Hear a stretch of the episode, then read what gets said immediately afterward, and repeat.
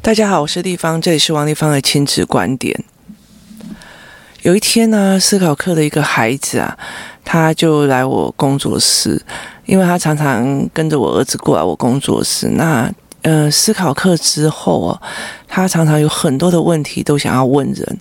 其实我觉得在辅导这群孩子的过程里面哦，因为他们以前之前不会讲，所以就用动作。然后后来慢慢的长大了之后啊，虽然会讲，但是他有很多的疑惑。其实问父母，父母的回答可能没有让他们那么的满意哦。所以我后来就发现这群孩子很喜欢来问我很多的问题哦。在那个当下的时候，你就。去想到一件事情，说原来孩子的思考模式已经跑得这么的远哦，可是我们还是把他当孩子在看哦。那这个这个小孩问了我什么事情呢？会让我这么的感触这么深哦？就是他问了我，其实我儿子小时候也常常问我生死话题，但是他问了我一句话，说。对方乙出去玩是不是很开心？我说应该是吧。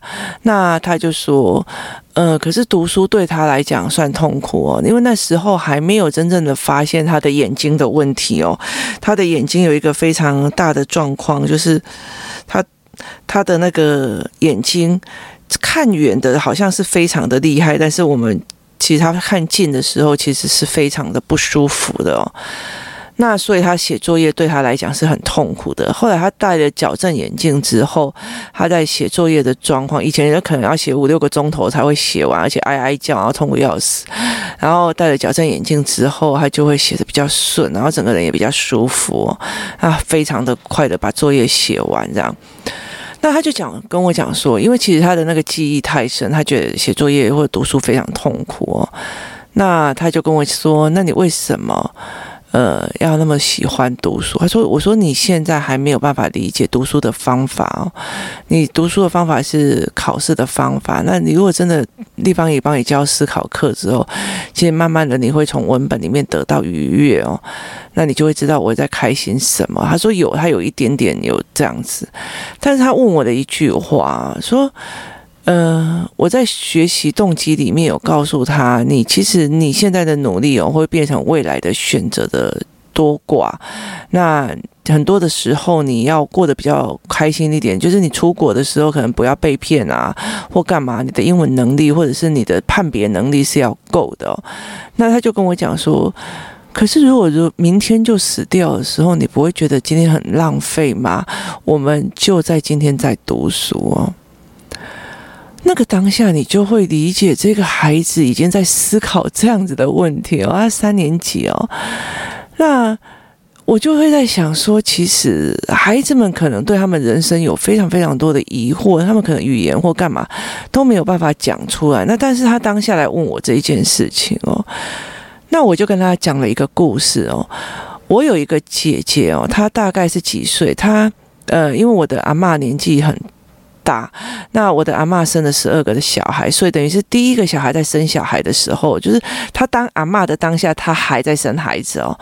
那所以是我的堂姐，就是对我年纪很大啦。对我来讲的话，那我有个堂姐，她很厉害，她会国画，她会写书法，她每天都在读书哦。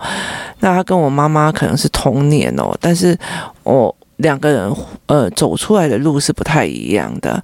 那我其实很久没有遇到他了。那有一次我在一个丧礼的场合去遇到他，然后刚好去坐在他旁边哦。那我就问他说最近在做什么？因为他曾经一段时间是我的启蒙老师哦。但是你知道吗？王丽芳这种性格绝对不可能去学国画的哦。我觉得我应该会翻桌这样子。他就其实他就跟我妈讲说，我这个小孩其实思维很厉害哦，但是就耐不下心来做事哦。跟我现在儿子是一样，就是脑袋跑得比手还快很多这样子，所以手就不想动这样。那。他就他就跟我讲了一件事情，说他现在已经七十几岁了哦，他每天呃还是去做志工，他去那个艺港出艺术中心做那个导览志工，那他会逼自己每天要写一篇的书法，那他逼自己每天要读一本书，或者是三天要至少要读一本书哦，那他。跟我讲说，我其实我觉得其实那个时空非常特别哦，因为我们在长辈的丧礼哦，那他忽然会。而且我已经跟他将近二三十年没有见面哦，那他忽然会忽然跟我讲一句话，说：“丽芳，你知道吗？我非常非常的相信有些人哦。”他很有读书的福报哦，那他很有读书的，很快就会读书。然后说，你有没有想过一件事情哦？就是为什么有些人就是很利落的，就很自在的就会读书，而且读得很好哦。那对书的亲密度也很好哦。那有些人就是读得很痛苦哦。那我就会觉得说，那是学习障碍的问题呀。但是他的说法是这样子哦，他说哦，如果我们可以带着上辈子的习性哦，就你上辈子是鲨鱼的，你下辈子看到鲨鱼，你要鲨鱼就是很快的做。那你上辈子是搞政治的，下辈子哎，你好像也很厉害，在政治谋杀的部分哦，或政治思维的部分。他说人会带着上辈子的习性来这件事情，他是相信的哦，所以他会要告诉他自己说，人哦也要带着。把他要把自己在最后一秒钟，他只要有能力哦，他要读书读到最后一秒钟哦，因为他想要把这样子的幸福带到下辈子去哦。那我就跟这个孩子讲了这个我姐姐的故事哦，那我就跟他讲说，我也想把我现在的思维跟我现在对知识的爱哦，传到下一辈子去哦。你觉得这件事情会可惜吗？那他忽然就愣在那一边哦，然后就讲了一句话说：“不会哦。”那我我很明白跟他讲一件事情，可以拥有知识这件事情是很幸福的。那昨天我女儿在做报告的时候，她就在讲说：“其实我妈妈就是说我啦，带着她去看到。”呃，韩国人怎么读书的？然后柬埔寨的人又是怎么样丧失他的读书机会的哦？那他会去看乐，我会去看他看乐色山的人，我会去看他看在输英国学校的英国孩子，我会让他去看韩国学校的韩国孩子，我会带着他去看日侨英语言学习中心的孩子哦，去让他看全世界的孩子，他不是只看到台湾的孩子哦。那去思考知识这件事情哦，不是你理所当然要被逼着做，他是。一种福分哦，所以他是，你怎么知道你现在是下一辈子你会在哪里哦？你不知道哦，那你会得到什么样的机遇？你有没有机会亲近书哦？你有没有直接机会亲近知识这件事情是？不一定的。那我带着孩子到处去思维这件，你看起来韩国人很痛苦啊，那读书读到真的是从早上六点一直到晚上半夜哦。你稍微只要有一有声音，你就会好像快要被谋杀一件事情。因为昨天我女儿在写报告的时候，她就说啊，我们没有看，我们没有拍到他们读书的样貌。我就跟她讲一句话，你知道那个读书就是。静就是全班哦，将近一百多个人，然后静静的在读书哦。其实你只要在后面稍微有一点点声音哦，你就会看到几百个那个眼神这样杀过来，就是一副你挡住了他的人生这样子的状况。怎么有人敢拍照啊？那其实我女儿就在笑这件事情，她就说：“你其实带着我去看了很多所谓的知识的样貌。”那。所以我后来在跟这个孩子讲这件事情，这也让我思考到一件事情哦。我常常跟很多的妈妈在讲哦，有些妈妈就会在讲哦，你这样乱花钱哦，退休金就没了。我说。对，没有错。可是你有没有想过一件事情哦？人要思远，也要思近哦。所以思远跟思近哦，我说我们的生命哦，不知道哪时候会被拿走哦。所以其实我们在为孩子的前途在考虑的时候，我预期你活到一百二十岁哦，这件事情有一百二十岁的策略模式哦。你你你不可能到了二十四岁的时候，或者是二十八岁的时候，博士班毕业之后，你到了。一百二十岁哈，你还用博士班之前的知识哦，而是你必须在博士班之前，或者是硕士班，或者在你读书的过程里面养成你的自学能力，还有你所谓的思维辩证模式哦。很多人会跟我讲说读大学没有用哦，像我读政治的超没用的。但是说穿了，就是我学到的是一种思维模式，这个思维模式是可以让我大量运用在生活里面的非常多的一个部分哦。那这是我非常非常感恩的一个地方。那我就会跟很多人讲说，其实你思维长，你也要思维近哦。其实，在我的人生过程里面哦，我的身边有陨落了几个我觉得不错的朋友哦。有些小孩是，有些朋友他其实已经读到非常好的高中哦，真的是明星高中哦，好不容易考上了，或者好不容易考上非常好的大学哦，说走就走了哦。其实那个遗憾哦，其实是非常非常让你难过的哦。有些人就说，你考得这么辛苦，你牺牲的这么样。大的能力哦，你好不容易考上这么好的学校，那那说走就走，诶，就是真的就就就一个车祸人就不见哦。那人生到底为的是什么？早知道你会生命这么短哦，就带着你到处去玩就好了。可是我再换一个方向想哦，早知道你生命这么短，还好你在这个当中里面，你用别人十倍的东西哦，在亲近知识跟信心书哦。你你的思维方式决定了你的所有的一切。那我常常跟我的孩子在谈哦，我觉得往常的这个部分哦，我或许其实我因为我知道你到二十七岁的时候。二十八岁，就算你读到博士哦，如果你思维模式没有建立好哦，其实对你的人生也没有多大的注意。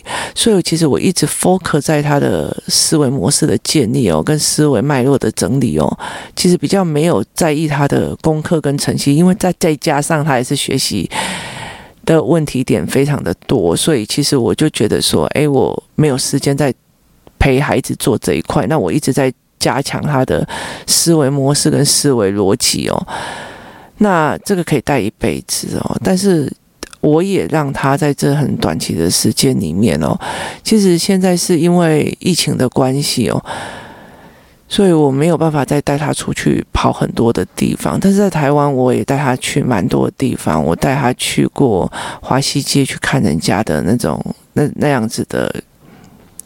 生活模式哦，那我也带他去非常好的餐厅去吃哦。那我带他去所谓的慈圣宫去看不同的环境，你的人的样貌会不一样，在不同的环境里的人的样貌会不一样，这也是我工作室里面的一个非常大的一个课程哦。其实妈妈不一定想要帮你转学，其实只是因为你在你在那种不同的环境里就会产生不同的行为模式，这些是很大的哦。你去五星级的大饭店的咖啡厅哦，不管你平常动作多粗鲁哦，你都还是会把自己的举止举止弄比较好一点哦。可是你今天是在庙口吃饭耶哦，那时候就是荤素不拘哦，大家就开心就好哦。在不同的环境里会有不同的样貌哦，这是我们给孩子的一个概念哦，并不是我们在。想要你去多好的学校，而是在那个环境里面想要影响你变成一个知识性型的样貌。那所以，我就会跟孩子在讲说，我会带着他去看很多的东西哦，去经历很多的事情哦。所以，其实对我的孩子来讲，我常常会讲说一件事情，在这整个当下，我有没有觉得我已经享受了这个孩子跟我的相处哦？那你看长，你也要看短哦。你不能因为你看长，觉得说他一定要有一个好的学校，你当下就是羞辱他干嘛的没有，把母子的情分都玩光了。其实我觉得课业这些事情有其他的方式可以解决，每个人学习状况不太一样。那不一定一定要做采用最惨烈的方式在做，所以人的是这样，我我觉得人是这个样子哦。你怎么去思维这件事情是很重要的，所以我常常会跟孩子讲说，并不是我会觉得想要乱花钱或怎么样哦。我对我知道，我必须要帮你做一个比较长期的时间规划或者长期的规划，所以我要求你的是跟我的对话跟思维模式，然后读书的方式。可是我会也会有一个比较大的状况是，其实我也会常常带他去做一些短期的，然后觉得。开心的一些事情哦，那那个开心哦，不是所谓的 happy 玩就好了。例如说，这一次春假，工作室的一群妈妈去铁三角哦，我其实让他们去理解跟自我挑战的开心。感觉开不开心哦？从头熬到尾的感觉哦，开不开心哦？这整件事情哦，我才是去协助他们这一群孩子哦。你跟自己一直挑战，跟自己一直对话，在那过程里面非常好笑。因为我们这一次去铁三角玩的时候，有一个妈妈买了一个叫做三六零的呃三百六十度的摄影机，那那个三百六十度的摄影机放在他们那个脚踏车前面哦，那你就可以发现这个孩子哦，在跟自己对话的时候是什么样的模式哦。例如说，像我女儿有没有？她就一边骑骑骑骑，然后只要她挑战一个高坡，她就写优秀啊，她就会，她就会在自己的。状况之下还告诉自己我优秀啊这样子，然后那我儿子就会叭叭叭叭叭叭叭让一直搞笑，沿路就是一个人也他也是搞笑这样子玩下去哦，那他会觉得我好厉害，我好赞哦，哦这个关卡过了，就你可以知道他的思维的语言是什么，那你会问他说自我挑战的感觉开不开心哦，就是这个过程你自我挑战你有没有觉得得到愉悦哦，原来是喜欢自我挑战的人哦，那。我在整个经历里面也会陪他过这一点哦，所以我常常跟很多的父母在讲哦，我们在对孩子的思维模式里面哦，你要思维长，也要思维短哦。那我在这整个过程里面，我所得到的一个结论是在于，是我其实一直很。谢谢自己走对的路哦。所谓的走对的路的意思是在于是说，往长的来看，这个孩子的思维模式、跟思考模式、跟思维整理的方式，他是不是一个思考性人格？因为他的思考性人格会带着他到老死或者是脑死的那一天哦。所以这件事情对我非常非常重要。知识是塞的，是没有错，但是你怎么思考知识这件事情又是另外一回事。那在我跟他的相处以短的来讲哦，就算我有不舒服，让他做不舒服的地方哦，例如像我昨天在帮，因为我公司想要开发一个语言教案，帮孩子做思考语。语言，那其中有一个东西叫做“虽然可是”哦，所以因为我的小孩利用“虽然可是”这个剧情运用的非常的多，例如说他会讲说：“虽然你的意见很有道理，但是目前为止，我现在看到的状况是怎么样哦？”所以他有办法去跟我讲他不同的意见，那这才是我们有办法做思考交流的一个部分。等到他愿意，他会思考，然后也愿意用。思考的语言来跟我对谈的时候，其实我们在每一个当下相处都会觉得比较舒服。就我们也跟很多的父母一样哦，亲子一样，我们会有冲突，我们会有不舒服，然后我们会有各种不舒服的概念哦。但是我们其实在这整个过程里面有一个非常大的一个状况，就是我们可以沟通哦。为什么？因为我们都是各自把自己，我已经把孩子养成思考性人格的时候，每个当下都是一种幸福哦。那。这才是一种我想要的关系哦，所以我其实整个亲子关系里面，我只拉语言，语言之后建构了描述，描述以后建构了思考的语言，思考的语言接下来上去就思考的阅阅读性的思考，我只拉这一块哦。你今天圈词啊、造句啊、生字那些东西，对我来讲都是。不重要的哦，那只要这个孩子的思考性一直往前走哦，那其实他就算到很老很老，活到一百三十岁哦，其实对我来讲，他其实都有让我让我觉得安心的能力哦。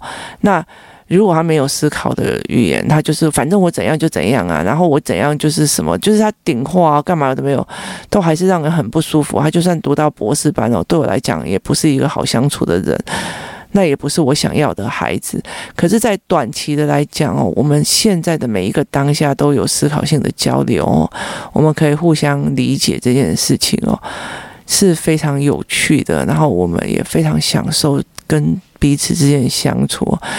我我女儿会觉得她有一个非常特别的妈妈，然后不管什么事情哦，都会都可以谈，然后都可以交流，对她来讲是一件非常重要的事哦。那所以他非常愉悦这件事情，所以短期的跟长期的事情的时候，是让我们可以，是让我们可以有办法理解、有办法对谈的，这才是非常的重要的一件事情。然后我们也才有办法去思维这一块哦。所以我常常会跟很多的父母讲哦，你们有时候思考短期的，也要思考长期的。他长期的是什么样？对，我，我也想说，你说呃，读书不重要，但是思考这件事情是你没有办法说不重要的，因为他是一个思考性人格，是一个从文章或知识性里面可以得到思考的一个孩子，是比什么都还要重要的。他会决定你跟他的交往，会决定你跟他的相处，也会决定你所有的一切。在亲子关系里面哦，你不要以为现在的当下就是永远哦。他现在的零分哦，他现在二十分，他就是永远哦。像我的孩子，也像那个围棋老师陈老师的孩子，他刚开始就是五分十分哦，可是他们后续的爆发力是非常的重。为什么？因为他用围棋给孩子一个整体这全面性的思考逻辑哦。那我也是在跑思考逻辑，所以。导致我的孩子哦，他的思考冲很快，他写字非常的不耐烦的，看他写每一个字哦，都是用画的哦，真大笔一挥就好了，所以他的成绩会用不起来。但是不代表他的脑袋是笨的，他的思维模式是很往前的。所以后来很多的老师在建议我说，把这这个孩子带去比较呃长辈一点的团体里面哦，让他去拉他的思维会比较好哦。所以。我常会跟很多的父母讲，我也现在在提醒大家的，提醒自己，也提供大家一个思维哦。呃，如果你的孩子是长期的，他活到一百二十岁，你希望他有什么样的能力？那他怎么跟你相处？那如果你的孩子，呃，人跟人之间有什么样的冲突或干嘛的时候，他可能大学就离家出走，就再也没有要。鸟你了，或者高中就落跑了。那在短期的里面，你想要给他什么样？我妈就是怎么样的人，我爸就是怎么样的。我妈好好笑，我妈有趣哦，或者是我妈讨厌死哦。这在短期里面，你又要给他什么样的状况跟思维哦？这个才是你必须要想的哦。人生这种事情是很无常的，你不知道那时候哦。这一面就是最后一面哦，所以你怎么留下来哦？怎么让孩子思考？你想要养什么样的孩子哦？思维长的，请你也思维短的。当你思维短的的时候，请你也思维这一段长距离的人生。今天谢谢大家的收听，我们明天见。